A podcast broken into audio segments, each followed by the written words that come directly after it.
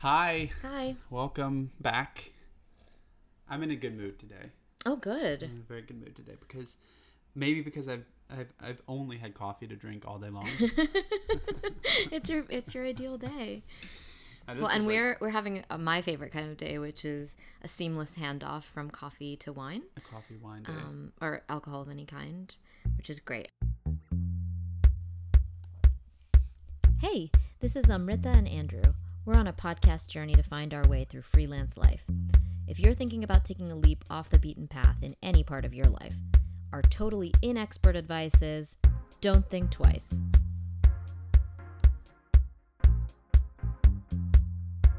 Um, So tell me about some of the things you wanted to yeah, catch me so up on. you know, I try to keep notes these days to tell you things. Um, although when we see each other, I usually tell you the most interesting things. so my list is like pretty sad, but Oh, um, gosh, well. but there are a few things I learned like this week, and I'm not joking you. I I figured out that Harry Connick Jr. and Jerry O'Connell are actually two different people. Oh wow, this is a landmark week for Yeah, you. I never- Wait, hang on. Let me let me think about that for a minute. Jerry O'Connell, Mm-hmm. married to Rebecca R- Romijn. Yeah, or stay. Yeah, I was about Romijn. to say Stamos, but formerly. Romijn, yeah. Yes, and Harry Connick Jr. Harry Connick Jr. actually has a talk show, which I just recently learned. This is how I figured out that Harry, Harry Connick, Connick Jr. is different than Jerry O'Connell. And his talk show is I, I thought Harry absurd. Connick Jr. was Harry Connick Jr. when he sang jazz, and then he was Jerry O'Connell when he was acting. Wait, no, you didn't. But it turns out they're two different people. this takes white man face blindness to like a new and shocking level and i, I really want to do like a face like a side by side like comparison of the two just so that you can be assured that they don't look alike I actually like Jerry O'Connell and Harry Connick Jr.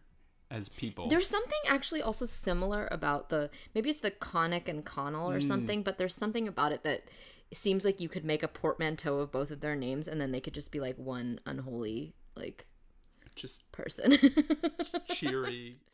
Yes. Uh, That's kind of like when I I'm really um, glad you figured shared that out that. Leah Remini wasn't the star of um, The Cutting Edge. you know what i actually had that revelation also This is the same kind of thing. Yeah, and it, it was as an uh, like as an adult, not too long ago. Maybe Yeah. we had this revelation together, but this was this was like a serious moment of like, like you know, realization for me. Yeah, I had, I had to rethink That's such a great childhood. movie. It's a really good movie. I gotta revisit that. There's actually there's a TV show that is like some sort of I don't know exactly what it is, Mm-hmm. but there's a TV show that um when you're going through the guide on cable, like it always comes up as like it's called The Cutting Edge, and then I always think just for a moment that it's gonna be that movie, and then I'm like always disappointed that it's like something about like it, stocks or something. Yeah. Like yeah, Yesterday, I was trying to get out of the house, and um, uh, Bring It On was on. And if I see a, a movie like Bring It On or Dirty Dancing or something like that on the just like on the guide, TV guide, I can resist it because I know what it is, and like I have to get out of the Yes. house. But it's different if this channel is It's on. on there? Yeah, you it's just can't- on. yeah. it's like a mm-hmm. I couldn't. I was late to leave the house because I just couldn't turn and then my you were just away. paralyzed. Yeah, Yeah. yeah, absolutely. No, so there's a, the case of mistaken identity with the cut. So yes, those are certain movies. Those are the three you named actually. pretty solidly, will never ever ever be able to not watch them when they're on TV. But um, so the the cutting edge is one I always think is on TV that's not. Yes. There's another one, oh, Center Stage. There's some sort of show Oh, called Center, Center Stage, Stage. that's never actually the movie Center Stage, but I Oh, always want it to be. Um, and then the other one is something that is that I invented, which is that there's this show. It's called American Pickers, and in my mind, I want it to be yes, I want it to be about banjo players and. Every time I see it on there, I'm like, "Oh yes, this sounds great. I totally want to watch banjo players." And then it turns out that it's um, it's like about uh, like like, Like secondhand scrap. stores. Yeah, like people who go through Junk like people. um through storage lockers Yeah. and like sell stuff and it's such a disappointment. It's a fresh disappointment every time.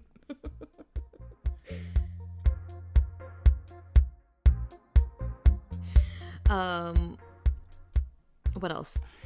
Um. So, um, for anyone who cares, Mm-hmm. anyone who's listening, um, just know that I'm in um, a good spot, um, employment-wise right now.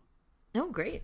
Just want to say that. Yeah, you know, we've been following along with bated breath your employment um unemployment uh trajectory. Yeah, yeah. I've been doing No, stuff no, I here mean, seriously. there, but yeah, Yeah, Uh, because but it's it's kind of up and exciting. and yeah, no, it's um, I'm in a good space, and that's that's all I need to say about that. well, that. I just I just think it's like it's something that I was really scared of, like going into like quitting my full time job was Mm-hmm. just the idea of like what's gonna happen if I'm ever in a position where it's like I don't know where my rent is gonna come from. Like how will I manage that? And you know, it really like something will come up. something will come up. and that seems to be how it was for you and you kind of just like waited it out and weren't stressed out about it at all and Yeah. So. I just so you know, everyone can now sleep better than they have been. that's great well congrats that's Thank awesome you. Thank you. um, first of out there. many more um, exciting professional ventures i'm Yeah. sure in Yeah. the coming year First of many. Um. So i was going to tell you something Oh, please. about um, a show that i went to A real live show. a live show um, a performance Okay. that caused me to realize something about myself Continue. this is like less dramatic than you think it is. Oh. So I went to the show. It was Did you burp all the way through Um, it? no, God.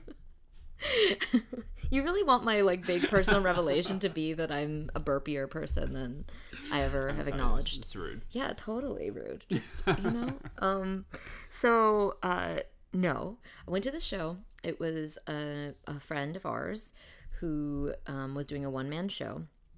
And you know, I I, think I told you a little bit about the content of the show. It, it's really not important. This is not it has nothing to do with him, and it has nothing to do with the content of the show.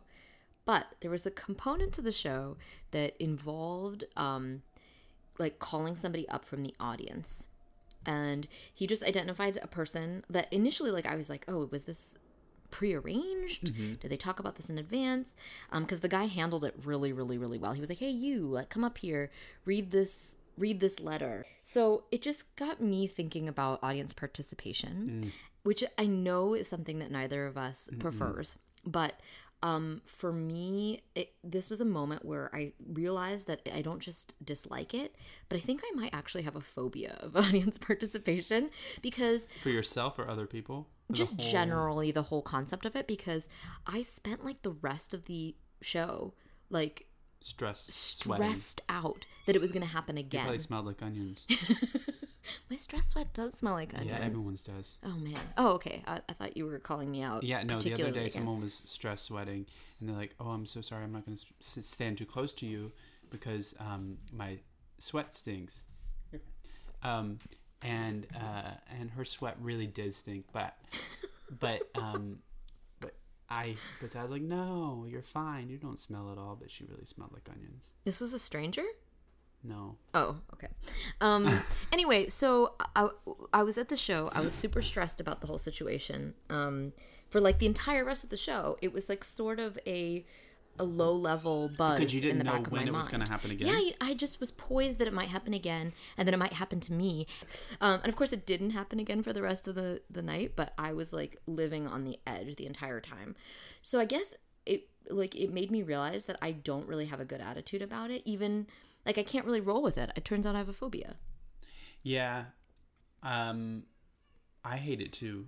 So I mean, I think most I don't think most people enjoy it. But there's I really like I was just thinking about it. I was like, what's the level at which like I can engage with it and it's okay? Like I don't even like it when it's like you, the audience is encouraged to like repeat back something or like right. um or like even like sing along unless it's like really like if i'm like if i if like the holy spirit has entered me and i'm really feeling it Yeah. like i will be ready to testify and i will sing your along with your your Yeah. chorus but i just i feel so awkward about being asked to participate in that So I think uh, I think you just got to decide, right? If you're the if you're the person who's picked, which uh, I'm a very stubborn person, so when this has happened to me in the past, I've just totally refused to participate, Mm-hmm. which uh, really just kills everyone's vibe. yes. So, yeah For yeah the sake of like everyone else's time, You just have to lean into it. So if you if you think about it as more of a public service Yeah. than anything else, Because you don't, you would never want to. If he had picked you in the performance, you wouldn't want to ruin his performance By saying or no. draw Mhm. attention to yourself by being, however, you know, feeling like you didn't want to participate. Because Right. really, that's like more of a, a selfish response. If you think no, you're right. You're right. So then, then you just gotta like participate. Well, okay, so I've actually seen you subjected to uh, one particular moment of audience participation, which I just want to highlight just for a moment because I think it was one of the worst that I've seen happen because of the circumstances around it. You you look like you don't even know what I'm about to say. I think this is uh this is back. Yes, it was very early in our ago. relationship. I mean, I didn't even really know you. Yeah. But what happened was there was a particularly prominent cabaret performer that was represented by the agency that you and I both worked for. We went to the show and you were sitting at a table with like all your bosses and like some mm-hmm. of our other coworkers. And I was there, but I was actually somehow for some reason I was at a separate different table. like yeah i was at a different table whether i was there by myself or like somehow like wasn't able to be at like the company like Yeah, table Yeah. and um this cabaret person like basically singled you out as she did with some of the other people and it basically involved her like literally sitting on your face She sat on my like face. putting her her crotch directly on your face Yeah. Yeah. I could smell the detergent that she used. to wash her cat suit. and to me, that was a moment of just like, this is the absolute worst. Because you have to, again, I think you were probably trying to be sort of be a good sport about it. Yeah. But it's both like humiliating and you're also sitting at the table with like a bunch of people that you don't like, but that you have to work with every day every day. with a client. She was a client that you have to like be nice to. Right. Yeah, that was pretty Right, rough. right. It was work related, so you couldn't just be like, "Mm, please, please remove your. Your vagina was in my face for like an extended period of An time. extended period of time. It was actually quite. She like, sang a song. It was a whole song. It was a. It was an entire number. Yeah. It's flooding back to me. Yes. Remember I can see the The trauma, in your my eyes. that was pretty bad. But but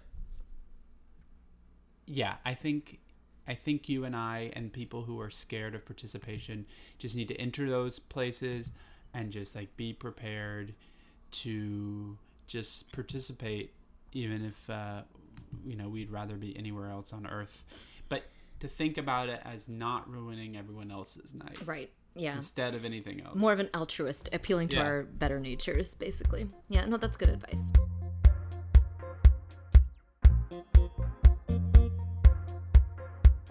Um, I also had one other thing that I wanted to ask you about. Mhm. Um, which is your experience with using the the ice skating rink. Oh my god, I love it. So, uh, in Brooklyn's Prospect Park, they have an ice skating rink that transforms into a roller rink in the summertime. So, anyone in Brooklyn, if you like skating or roller skating, highly recommend. The prices are good. Mm-hmm. The facility is great. Yeah, and it's actually brand new, so it's really There's it's a cafe really- attached. Um, it's indoor. it's like all the outdoor. nostalgia of like the skate world experience of our Yeah. of being in like a sixth grader in you know 1995 but designed as if some someone in Brooklyn designed it. yeah you know, yeah and, then new and clean and not doesn't and- smell like a foot. a good sound system, and it looks out over um, uh, the lake of Prospect Park. It's very nice. And so, uh, in the in the wintertime with the skating rink, they have an indoor, well, a covered skating rink, and then it's connected to an outdoor skating rink. And this past week, I've been wanting to go for the past couple months, but this past week I just I just had the sun was shining, it was a beautiful day, and I just I just uh, walked past the rink, and there were I don't know four people there, and these very large rinks, and I I paid my money, I got my shoes, and for two wonderful hours, I just like skated in circles. And I'm here to tell you that one, I'm a natural, and uh, two, I need to look into lessons, mm-hmm. a adult coach. lessons. Yeah, I uh-huh. need. like a russian coach I'm preferably so a you know I don't want to throw it out there too early, but I'm just saying that I'm toying with olympics 2035 yeah, or whatever. I want, I, mm-hmm. wa- I, maybe I want to be the oldest male figure skater, Mm-hmm. well, figure skater, um, ever in the Olympics. I don't feel I'm like really could. fascinated by your desire to take this on as like an adult hobby. Not because I, I think it's a bad idea. I think it's a great idea. But I just think it's one of it's like it's not like a normal path to like a a new hobby. I'm even like a sport related thing. Like generally, if it's like, oh, I'm gonna like take up tennis or something, Mm-hmm. you know, a lot of people our age. But um, another thing that you're actually quite good like- at, by the way. But like that. But like it's like one like ballet and like skating and like um, there's just certain things where it it seems it's just like less conventional to like take that up as a 32 year old. But I'm I'm thrilled. I think that's awesome. Well, you're hearing it here 1st mm-hmm. So I so you you you were did you work on any like trying to have your feet leave the so ice I was all? trying to I was for first I was just trying to like have a nice smooth corners and arms. I mm-hmm. was putting my arms out. Mm-hmm. Um, and I'm then dying. and then I tried to skate backwards, but I need some help with that uh, because I was watching some like eight year old girl who clearly had had a couple lessons skate backwards, and I was just trying to emulate her. Uh, You should have asked to for not very much success. And then uh, and then some sort of ice skating instructor near the end of the time that I was there. He came on the ice and uh, he was spinning, and um, that just I can't I couldn't uh, Wrap wrap my yeah. mind around how to do that. I also think there's probably some prep that you need to do off the rink before you just like kind of went for it on the ice. I don't know. That's just yeah, my, my I mean I was also in in rental skates, which are hockey skates, so they don't have the toe pick. toe pick. It comes back to the cutting edge. So I've also looked into into buying my own pair of skates, Mm-hmm. Um, which I know I will do at one point. That's amazing. I love this, and I will be closely following this so journey. yeah, so I also want to investigate if there any are there any like you know older categories that you can skate like competitively, You know what? I have to have to imagine like a seniors division, like seniors golf. Why isn't there like a seniors? I'm sure there is. division? I'm sure there is. We'll have to look into it, and I'm sure that the field of competition is narrow, and that you're gonna crush it. Thank you. I mean, not that that's the intent, uh, but but I'm, I'm no, so um, so yeah, so I'm I'm gonna. I'll come and I throw a teddy bear on the ice for you. Thank you. I'm gonna figure out how to do it, and uh, just for fun. Uh, but then also, you know, I just want to investigate my family tree to see if I'm related to anyone in any other country that has no ice skating presence, because that's my only hope of going to the Oh, Olympics. totally. I can't be an Yeah, American going, but like, like if you have somebody back there who is like from like Togo or something. hey, like- that's what I'm saying. Yeah. Because I know that when you look at me, you think Togo. I mean, yeah, I, that was just the first word that came to my mind. I'm bad with but geography, there has as to be, you know. uh, yeah, there has a so some some country.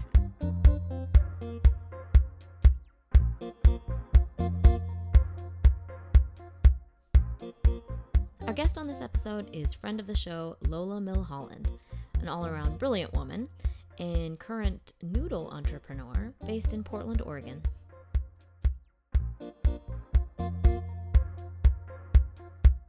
I'm so happy that this is working out. This is our- our very first long distance interview that we've ever done. Hmm.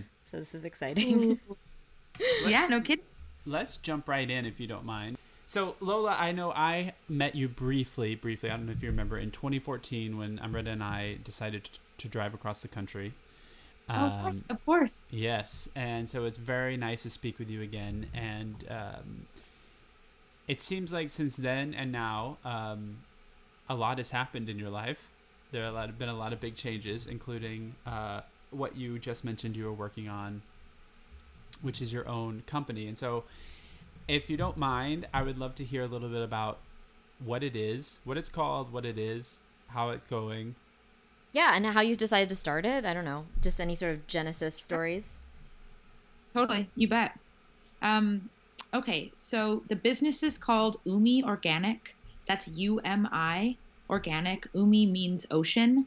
Um, and the name came to me through a combination of kind of inspirations. One is the idea of um, the connection between Portland, or the West Coast rather, of the United States and Japan through the Pacific, um, and the way that the winds have traveled, and you know, um, Trade winds, the way that yeah all of that. So that's one. And then the other was that i met a black panther named umi and i heard his name and i loved the word. I love that. so so that was kind of the inspiration for that name the, we started the business in 2015 in terms of getting the trademark for the name and then actually started doing business in 2016 so you guys were about um, a year early from when i jumped in to do this but it had been percolating within me for a long time um, I studied Japanese since I was five in the Portland Public Schools and traveled to Japan a lot and was really interested in Japanese food culture. And when Amrita and I went to college, I actually studied Japanese and my focus was on Japanese cultural history. Right, and, and actually, she wrote a um, thesis on Kobe beef. yeah, exactly. I was obsessed with Japanese beef. Not eating it so much, although that is delicious, but like what it means as a symbol, how the industry developed, how art and um, like you know politics have used it um, as a totem, that kind of stuff. So anyway, I got a job after college. Andrew has like such an interested with... face right now, so maybe send us a copy later. it's a good one, I guess.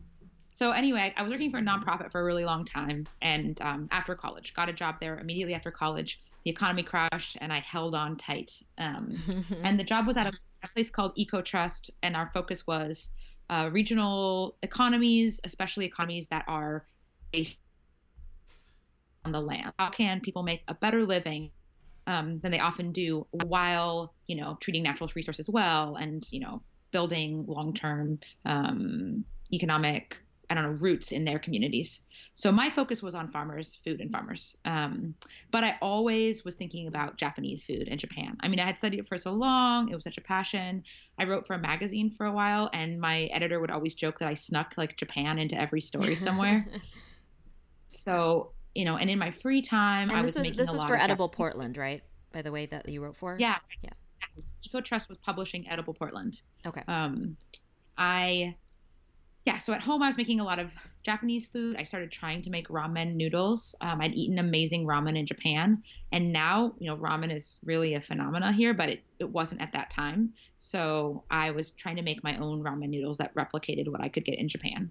And I had a friend, um, his mom. I'd known him since I was a little kid. We studied Japanese together. His mom knew that I was doing that, and she recommended I take this um, ramen making workshop.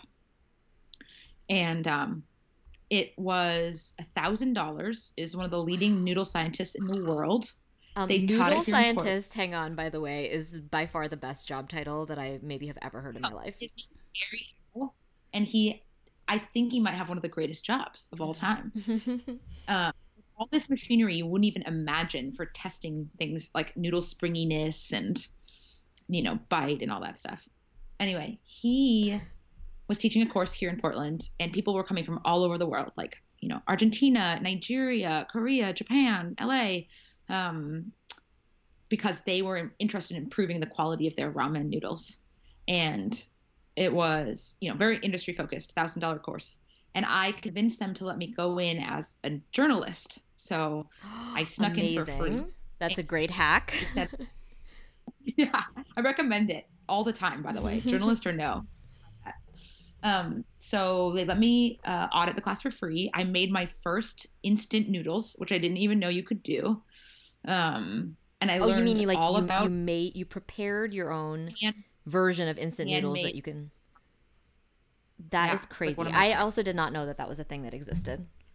yeah, I learned so much about noodles and I was so into it. And I wrote an article about it and I said, you know, like, so we grow a lot of wheat in the Western United States, in Oregon, in Washington, Montana, Idaho. And we export an unbelievable amount of it to Japan. Um, to our, our biggest export destination for Oregon, you know, exports is Japan. And Portland is actually the largest wheat and barley export gate in the nation. Wheat is just like pouring through Portland on its way over to Asia. Oh, wow. And so I, was like, wow, that's so wild. Here I am in a place that's growing the very wheat for the noodles I want, but it's all getting sent to Japan. And then if I want noodles that good, I have to buy imported noodles that are coming back from Japan.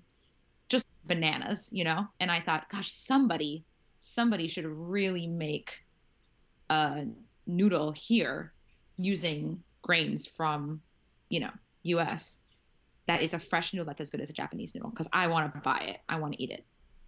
And so I end my article being like, somebody should do this. It's a really good idea. like waited for for someone to do that, you know? Like was like, well, who's gonna do that? I'm sure I was just sure that someone would recognize what a good idea it was. And then um, kept working at that Highly interested in the regional grain economy. Um, did a lot of work there, and over time was like, maybe I'm the one who's going to do that. maybe it's me.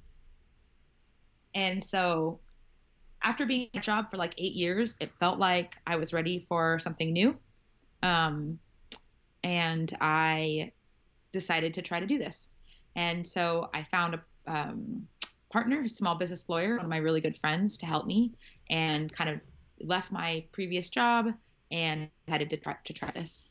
So, um, so since then, oh, sorry, yeah, no, I didn't mean to interrupt me at any point. No, no, no, no. I was just saying that that's uh, just. I'm, I think you're probably carrying on to this, but like, I'm curious about um, like how the startup capital came to be, and like, you know, how how do you manage to get this off the ground? Because obviously you had a, a amazing idea and you're like i see the market for this. I see like the pipeline for this which is actually another level that i didn't know about um, in your conception of this idea that you kind of had that insight into the into the um, production pipeline. But um, but then what? Like how did you actually like go from the idea to it being a real like a real thing that you can buy in stores? Yeah. Well i will say that um it, I still feel like the question of capital is looming over me at all times. So fair enough. Fair enough. I haven't solved that one yet.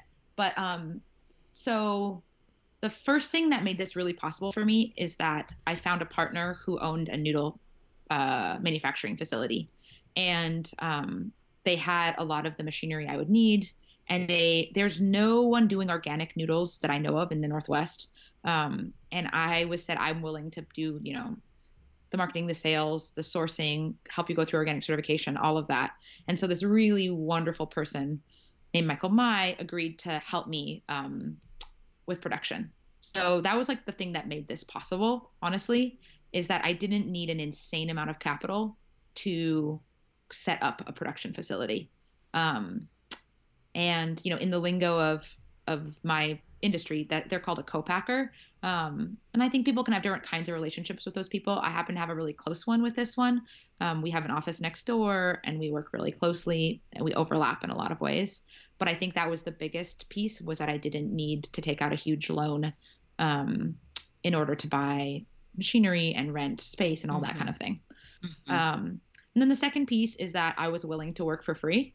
Um, so, so I had some savings. I have a fortunate situation where I live in the house I grew up in.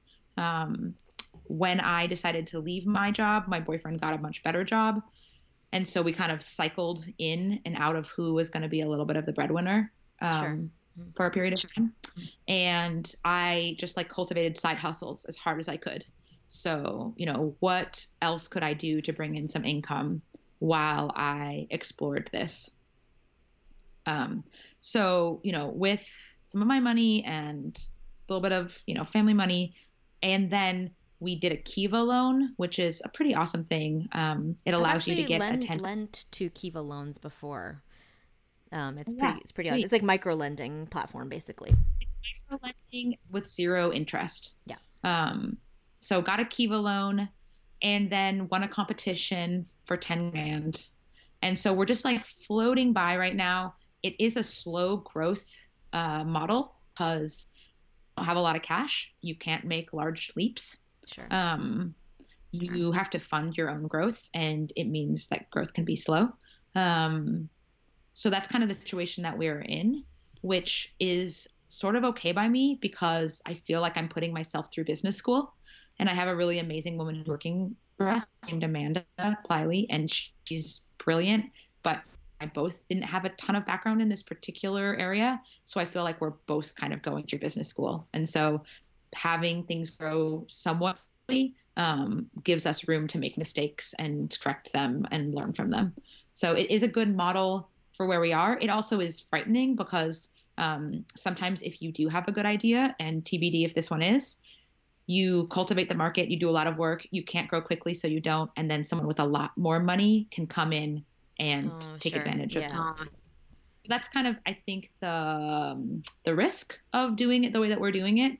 But I I am not obviously risk averse because I did a startup business and um, I'm like struggling my way through it in the best kind of way. But I'm not like totally interested in um, just like taking out an enormous loan and risking my home, which isn't even mine. Um, and putting it all on the line to see, you know, all for the noodles. So, so that's a sacrifice that I make. It's a risk that I'm taking. Yeah. So, Um, so you're so that I understand. So the you're up and running. What products are you currently? Um, do you have production for? Yeah, for sure. So we do um, a fresh organic ramen noodle made with some local whole grain barley flour, and we sell it in grocery, like maybe 60 plus grocery stores in Oregon and Washington. It's just a single SKU. Um, we've been trying to expand to some others in the grocery store, and I can tell you guys about that. It's been a challenge, um, but a good challenge. And then we have food service products. So we sell bulk noodles to restaurants and you know school cafeterias, things like that. Um, and then we have uh, income stream through um, the farmers market, which is pretty robust in Portland. Um, a Can lot of customers. I imagine so. So, and then at the farmers market, I think of the farmers market as an extension of our R and D. So we try out products there all the time. We try out new products, and I try to figure out the pricing, um, what people are willing to pay for them, what people like. So we sell a lot of different products at the farmers market. We've done lots of different sauces, broth bases, um, pickles, um, dumplings. Yeah, just playing around there. So how do you balance your time? Well, I have a couple questions. Uh, one is how Yeah. how do you balance your time between all the business uh, considerations that you have to, to think about, including marketing and, and reaching out, and versus product development versus uh, the sourcing of all your of all your you know raw material. How do you balance that out? And then my you know my other question is, what do you do when you're overwhelmed with the whole thing and it feels like it's a sinking ship that you regret ever being involved? You regret knowing what a noodle is. What do you do then? Yeah.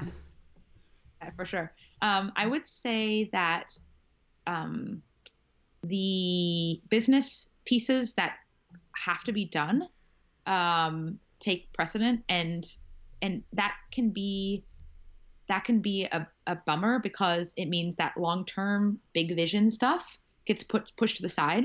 Um, so I'm glad we created the farmers market as a way to do R&D, but I wish we could put a lot more time and energy into R&D. But so much of my time just gets spent um, managing the day to day, and so it can be it can be difficult to create the space to um, really put in the time for what you're trying to build for the future. Um, so you know, in a given week, I'm spending, and I think this is a classic entrepreneur story, but I'm spending some time doing um, bookkeeping, um, more time than I expected I would be. um, and then, you know, for a while, we were doing a lot of our own demos, which is a hugely time consuming thing. Um, I'm doing some prep for the farmers market.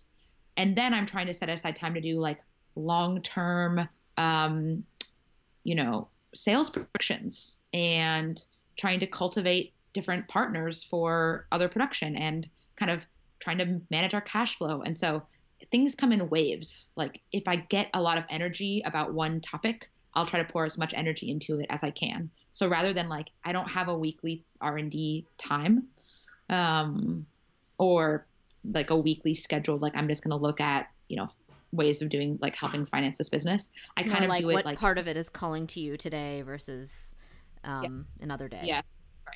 Like how deep can I go? Um, and when I get truly overwhelmed, I just stop working and I go do something totally different. like um, I feel wa- like walking is my very good friend.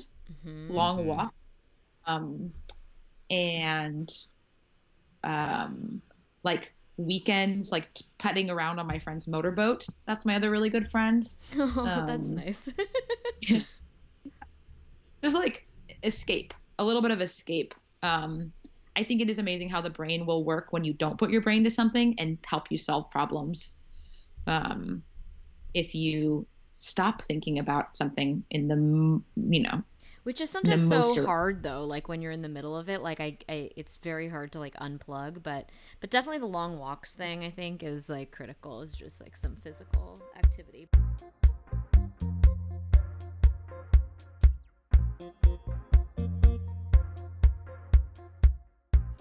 Have my cost of goods, and that's kind of the only thing I have control over, right? Like, I can't control what the distributor takes. I can't control what the grocer takes. So the only way I can reduce my own cost the market, unless I was really powerful and I could, you know, convince the grocer to take less, which I can't. Is it to just- take less yourself? is to take or to take less myself, right? But then I might just go out of business. is squeeze, uh, to squeeze my cost of goods as small as it can be, right? And I think that that's a reason that people often end up, you know, trying to pay farmers as little as possible, right? Like looking for the cheapest um, uh, suppliers for different things because that's their that's their one lever um, and I and I do feel like you know we have a food economy based on not paying farmers adequately, um, and that's that's part of the reason. So uh, I, I want to ask a question about this specifically. Um, so when you're saying about your cost of goods, do you are you sourcing from farmers, individual farmers? Um, combo. Uh, Okay. I'm getting some of my flour from a distributor and some of it directly from farmers. Okay. And is that distributor share with you where they're sourcing their product? In my case, yes. Okay. um, yeah, I specifically chose a um, a, s- a flour source that was transparent to me, but it's not often that way, you know. Or Oh, I'll give you definitely another. for sure. Yeah. Yeah. I have um, I use some gluten in my noodles. Um, I know how much everyone loves gluten, so we use added gluten. Um, uh, and I source that through um, a channel, and I don't know where that comes from. I mean, it's certified organic, but I'm not sure. That that one's a mystery. Um, Mhm. And so there is lots of stuff like that, and I think we have prioritized with those main, um, with barley and with wheat, that we know the source, but um, you know how large like will that always be available to us if we continue to grow possibly if we're able to kind of champion that You know, Um, this this really brings up an import, uh, like an interesting concept. Um, and as you mentioned, the the Northwest is particularly good in this country. Uh, if there's any part in this country that's good at it, at at local sourcing. Um, even the Portland uh, public schools, I know, do a really good job of sourcing local, organic, Yep. fresh food. Um, but you know, to your point, that packaging and that uh, you know, getting ha- finding someone who's able to put all of those pieces together in a package that is affordable to you, that is still a hurdle, right? So we've we've sure we've just now started across the country to to put some effort into local sort of not only just a farmers market local but as your company sort of illustrates sort of a regional company that's doing packaged interesting good food that you can buy at the off the shelf in the in the grocery store but it's still you're still having these challenges of actually getting it produced. And i know that there's a nonprofit in in new york that's sort of trying to work at this sort of thing where it's like how do we now get to a point where uh, the production can also be done on a local scale that's affordable for people who are like yourself who have small food companies and also like small am i making sense? Like a small production facility. Yeah. no i yeah you're spot on that like the, the the way the market is built right now is that if you're small you have to be like hyper artisan i think. Yeah. Um, and then or you're large. And to be somewhere in between you need a whole lot of capital. Um, and where's that going to come from you know? Um, because it's it's just built i mean i c- i can't print less than 5000 boxes. Um, right. and some of those kinds of discoveries have been like oh my gosh. And then every time i want to print a box i have to go through this crazy rigmarole um, submit it to a million different people. And it's just there's so little uh, flexibility in the system for people who are small. So when uh, when someone walks into a grocery store and they see your product or they see products like yours, and by that I mean a small, you know, sort of regionally uh, sourced um, either packaged ingredient or, or, or product like yours um, or something that's even fresh like what would you hope and and to your point that pricing needs to dictate you know of as you've outlined for us how pricing works i.e being the distributor and the and the grocery store and everyone needing to get their cut such that you have to be priced at a certain place. What would you hope that people remember? And what i mean by that is like you know you go to the grocery store and i know i go to the grocery store and i'm going to buy the thing that's the most affordable especially when i'm comparing it to the things that are on the shelf. But what should I really be thinking about when I'm looking at that shelf of of ramen noodles of of you know ingredients? What would you hope that people would would think about next time they're at the grocery store? Yeah, I love that question. I also want you to know that you're cutting in and out a little bit. So Okay. If I answer not the question you asked, We, we'll cut you. We'll cut you Then- off and let you then- and correct you. Okay, great. Thanks. Um, so this is what you're talking about brings up a larger topic that I think is a really interesting and important one. Um, so I'm going to jump off topic a little bit and then come back to it. Beautiful. And that's this. This I, there's this um, larger question about equity and equity within the food system that is a really important conversation that a lot of people are having. Um, without and a lot of people have ideas for solutions but you know there's the, the challenge of how can we make sure that food is affordable for people right? And and price is a really big deal. A lot of people don't have the money to spend on um, food that's expensive and or, or wh- what we might consider to be expensive right? Um, and then on the other side of that there is you know what are we paying to farm workers? What are we paying to farmers? Is there equity on that side of the food system, right? So that's one long continuous chain from one to the other. And I think we spend more time, and I don't, I do think this is very important, but thinking about, you know, okay, is, you know, and is this food elite or not? And, it, you know, being very concerned about making sure that food can be affordable for people. Um, but then on the other side of that, you know, I'm a small company and I'm making choices to pay farmers um, what I hope is a living wage and buying organic ingredients because, in a sense, that actually allows that farmer to make more for their for their efforts Mhm. um, and pass that on to their farm workers or you know in, in their choices on the land. And so I'm trying to support farmers in my region um, so that they can continue doing what they do, which is so important. Um, and translates as a higher price on the shelf. Um, and and so that that that larger view of what it looks like, I feel like I don't want to put my foot in my mouth too much. Um, but there, you know, there are people who have the money to buy food from um, producers like me, um, and you know they they still try to buy the cheapest possible thing, um, and you know that those that decision is not going to support it's not going to support people like me, and I'm not going to be able to support you know regional farmers, um, and so I I feel like you know hyper price sensitivity. I, let me think about how I want to talk about this. I, I want to like if you see a product on the shelf that's being made locally, um, first of all, if you're interested in it, if it's something that you found to be delicious, because that's number one, right? Don't you buy things because they taste good? hmm You might uh, spend the time to look them up, find out about them. You know, I'm at farmers markets every week, or at grocery stores doing demos, or at events.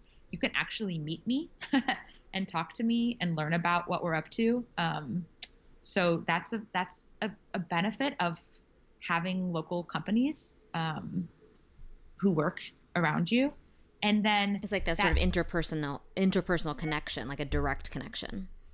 truly. And then you know i think the, the bigger thing i'm trying to get at is that when you when a company has insane scale they can make things falsely cheap. They can make things so cheap. Sometimes i just can't understand how in the world anyone is getting paid along the supply chain for those products, Mm-hmm. you know?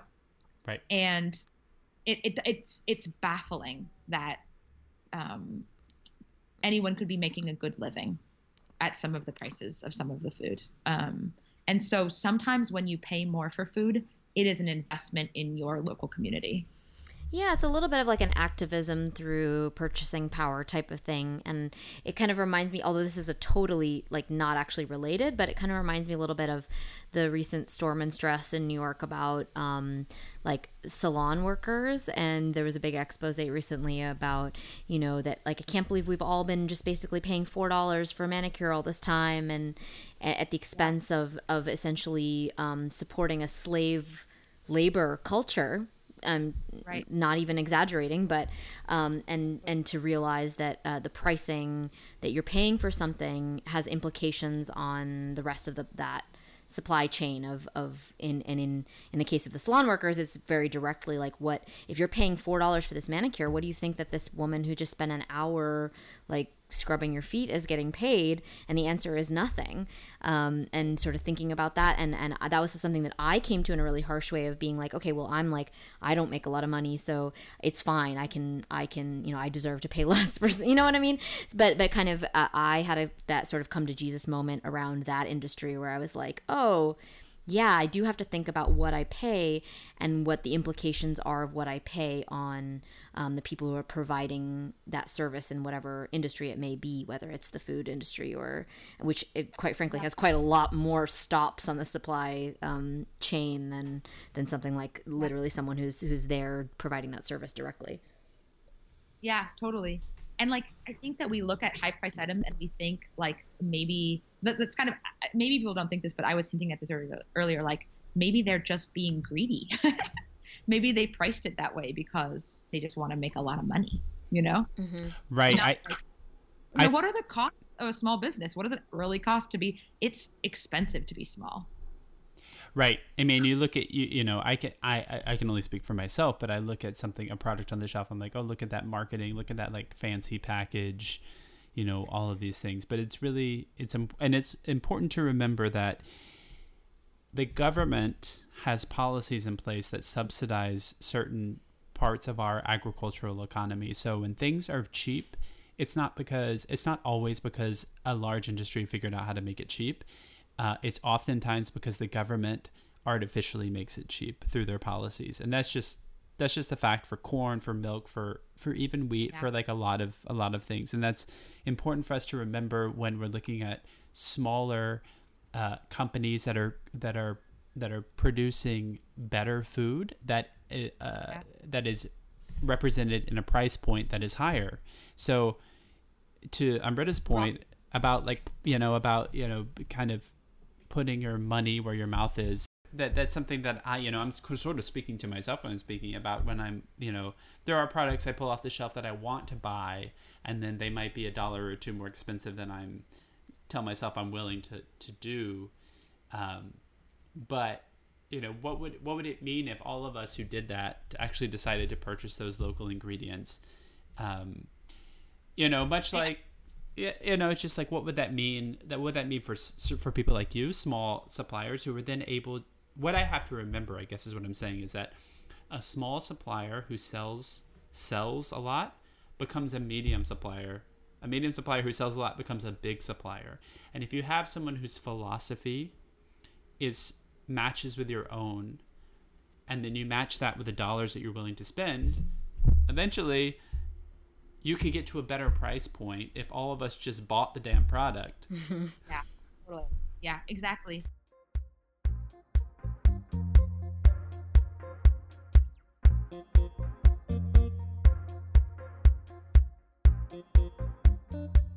I've really enjoyed over the years hearing about um, some of your your mushroom adventures, and I wonder if you might like like tell like because Andrew doesn't know anything about this. I just feel like some there's some really interesting things about the culture around mushroom people and mushroom hunters um, that most people probably don't know about. Yeah, sure. Well, I was gonna say at the beginning, I was talking about how I like to walk or like boat or whatever, but I my very favorite thing of all is to go mushroom hunting. Um, because you're like in the forest and so there's the best the first best thing and then you're like looking for I, my favorite mushrooms to hunt are chanterelles and um, hedgehogs because i'm not that advanced as a hunter and also because they're like a beautiful color and so they like sh- kind of glimmer on the forest floor and you're like chasing after them one after another it's ki- it feels like being in a video game like the best possible video Yeah, you're like know? a little Zelda person, like running through and like. I've never heard a more Portland, Oregon thing said in my life. okay. So, anyway, at some point, um, I met this woman named Amy Peterson who I love. She's a security guard at Costco, um, and she's also second generation Japanese American. And um, she is loves to go matsutake hunting. And matsutakes are very valuable mushrooms in Japan. They say they they smell like um, cinnamon and stinky feet or whatever. Mm, And yes, They yum. no, you're like, oh yum. Mm.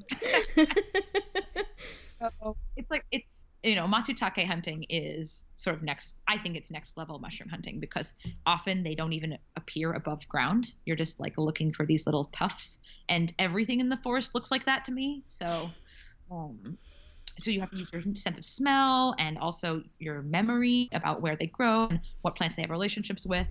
And so I love to go hunting with Amy because she's like this older woman. She's always wearing whatever free shirt she got from Costco that's the brightest color that she can find. So like Reese's peanut butter cup t-shirt or sweatshirt, you know, or um Snickers or something. And then she just like she's this tiny old woman and she just like races through the forest and I like to chase after her. Um and like me in that instance the pleasure is actually just being with her and chasing after her. And i've gone with her every year for a long time now. And if she's not there i just don't even think i would know what to do about like what to do myself. Um, because i still can't find matsutakes very well. Well, and I also am like really interested in how like territorial and and you know yeah I know odd I guess some of those some of those folks that are about like this is my domain and it's sort of um it's sort of a closed circuit community. I yes and no. Like I found people to be more open than I expected them to be. But if you were just to go to the farmers market and be like, "Hey, where did you get those?" They would be like, "I'm never telling you." You know. Amy Amy has this funny story where like she was taught how to matsutake hunt by this awesome guy named Liki Shimada.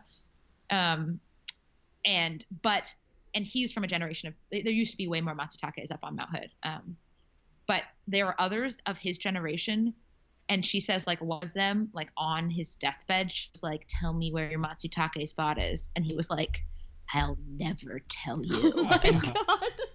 I'll take Yeah. it to the grave. and this other woman was like on her deathbed it was like mile post 35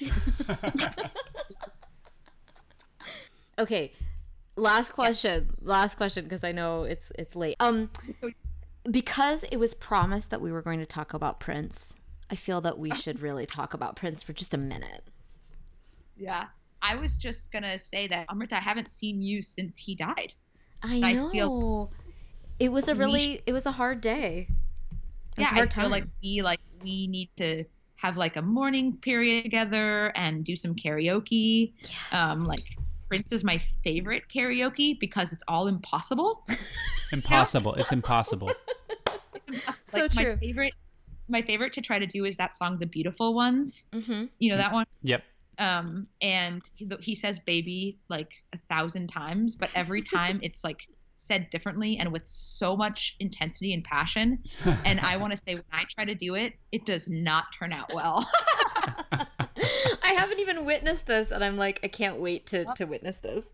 It's amazing. I love that song so much i i love prince um Yeah, this Yeah. was an early bonding point for us, and and I guess you should know that we're all among friends here.